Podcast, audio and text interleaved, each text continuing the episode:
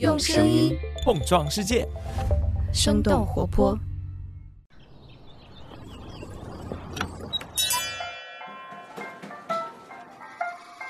您的生动早咖啡好了，请慢用。Hello，早上好呀！今天是二零二二年三月二十一号，星期一。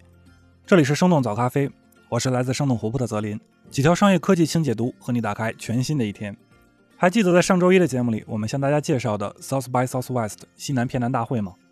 这次大会今天在美国奥斯汀落下帷幕。由于疫情的影响，西南偏南大会在二零二零年无奈取消，二零二一年移至线上，直到今年才恢复线下举办。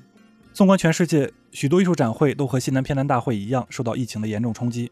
展会在线下公共空间的消失，给当地的人们带来了什么影响呢？本期轻解读就与之有关。在此之前，我们先来关注四条简短的商业科技动态。爱喝奶茶的朋友迎来了一个好消息：继二月份喜茶宣布降价之后，奈雪的茶也在上周官宣降价，推出了二十元以下的轻松系列，并承诺每月至少上新一款二十元以下的产品。这次调整后，奈雪的茶价格下移至最低九元起，十四至二十五元成为主力区间。直播电商领域也有了新的动向。根据三十六氪的报道，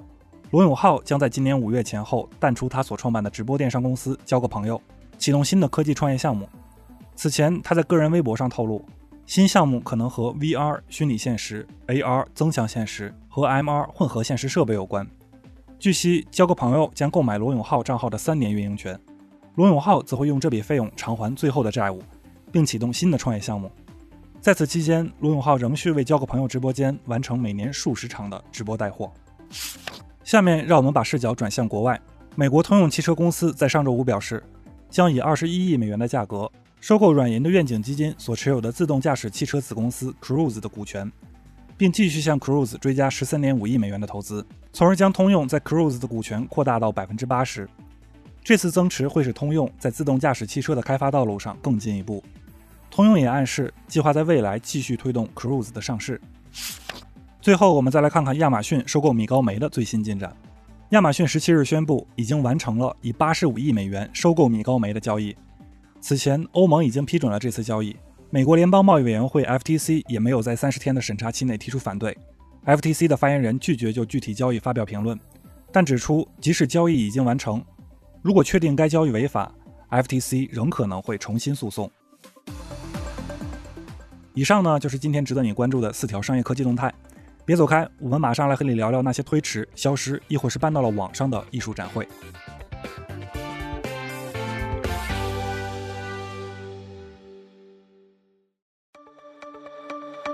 疫情两年以来，我们的生活都发生了改变。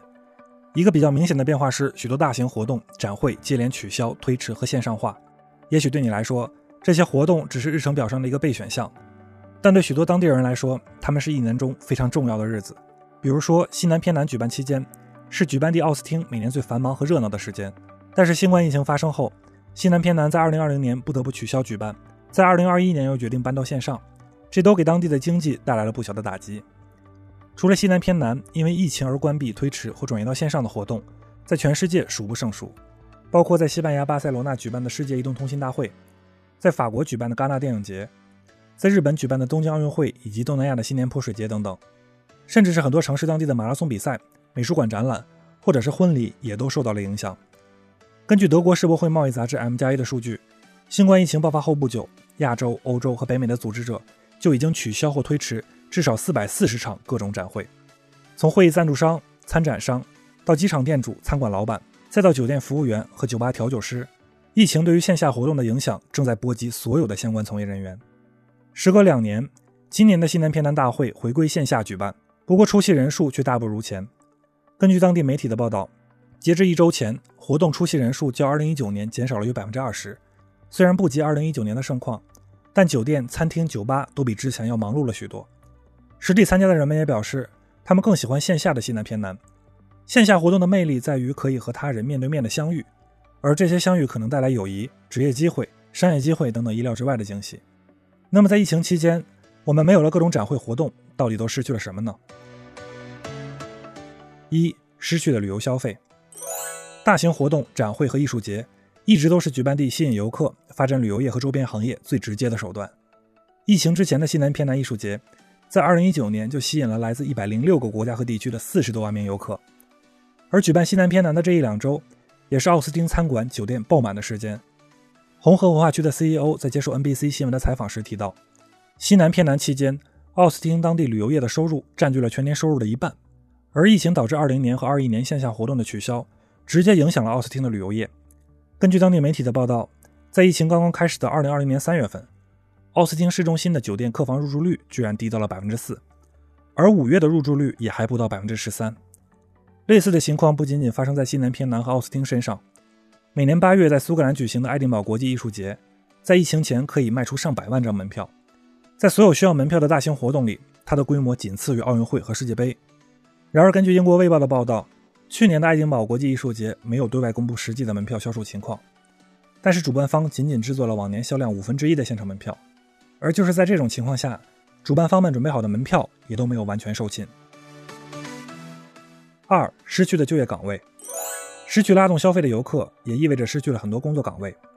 奥斯汀市政厅的数据显示，奥斯汀失去了大概十四万个工作岗位，这个数量占据了原本全部工作岗位的百分之十二。仅仅在前一年三月份到四月份，奥斯汀的休闲和酒店业减少了六万多个工作岗位，快要占据所有行业减少岗位总数的一半。根据德克萨斯旅游联盟的数据，游客的减少直接导致了奥斯汀所在的德克萨斯州有超过五十八万人失业。而现在，由于各种展会和活动仍然还没有恢复到疫情之前的水平，大约有二十万人还没有恢复工作。三、失去的产业投资，各种展会和艺术节给举办地带来的。不仅仅是旅游业和就业这些最为直观的影响，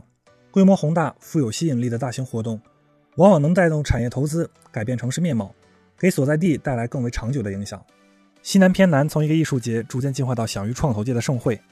也把奥斯汀打造成美国下一个硅谷。从2004年到2014年的这十年时间之间，奥斯汀科技类的人员就业增长了百分之七十四。IBM、苹果、戴尔和三星等公司也纷纷在奥斯汀开设分公司。再来看日本的濑户内海地区，近代重工业和采矿业的发展带来经济繁荣的同时，也拖累了近年来的发展。在这个背景下，濑户内海艺术节给当地带来了百亿日元级别的经济效益，有不少人就因为艺术节感受到当地的魅力，从而选择移居至此。整个地区因为艺术节开始慢慢恢复了生机。而在中国，乌镇戏剧节也把这个小镇的经济来源从旅游业拓宽到了会展业。近年来，乌镇更是相继举办了多次世界互联网大会。疫情导致的各种展会延期取消，增加了相关行业投资的不确定性。原本投入的资金正在逐渐从这些领域抽离。OECD，也就是经济合作与发展组织的一份报告显示，疫情期间针对各种文化艺术、科技展会的投资正在减少，直接导致了这些行业相关公司的消失。那些创意行业的专业人士不得不放弃创意活动，寻求其他工作谋生。而文化和创意行业规模的缩减，也将对城市产生负面影响。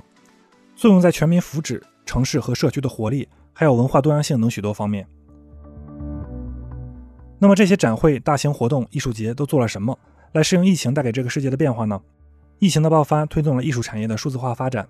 各种云端展览、网络虚拟画廊和线上音乐会等项目迎来了爆发。比如说，谷歌艺术和文化 App 推出的线上艺术品，各大博物馆设立的数字展馆等等。界面的报道指出，除了在云端呈现艺术品的图文和影像之外，不少线上项目还纳入了云论坛、云直播来填补实地活动的空缺。由于线下疫情的不稳定，更多的主办方选择了线上线下相结合的模式，使得来到现场的到访者和远隔重洋的人们都能或多或少地参与到活动当中。今年的西南偏南艺术节除了线下的活动，还开设了专门的扩展现实体验馆，把奥斯汀著名的地标建筑和西南偏南各种展厅都搬进了虚拟现实的世界，能够让游客以远程的方式体验各种表演。疫情爆发之初的2020年的香港巴塞尔艺术展，也同时准备了线上线下两种参会方式。245间参展的画廊里，只有十间没有参与线上展厅的展出。根据第一财经的报道，香港巴塞尔的线上艺术展吸引了超过25万名参观者网上探索，而2019年香港举办的展览参观人数仅仅为8.8万人，线上展览的访客近乎是前一年的三倍。希望我们在这个春天疫情结束之后，可以摆脱隔离。去往各种展览，与熟悉或者陌生的朋友见面畅谈。聊到这儿，也想问问你，你多久没有在线下去看展了呢？疫情结束之后，你最想去的地方又是什么呢？在评论区和我们聊聊吧。以上呢就是今天的生动早咖啡，我们周三的早上再见吧。这就是今天为你准备的生动早咖啡，希望能给你带来一整天的能量。如果你喜欢我们的节目，请记得在苹果 Podcast 给我们五星或者好评，也欢迎你分享给更多的朋友，这会对我们非常有帮助。同时，你也可以在公众号和微博搜索“生动活泼”，声是声音的声，这样就可以了解更多与我们节目相关的信息啦。生动早咖啡，期待与你下次再见。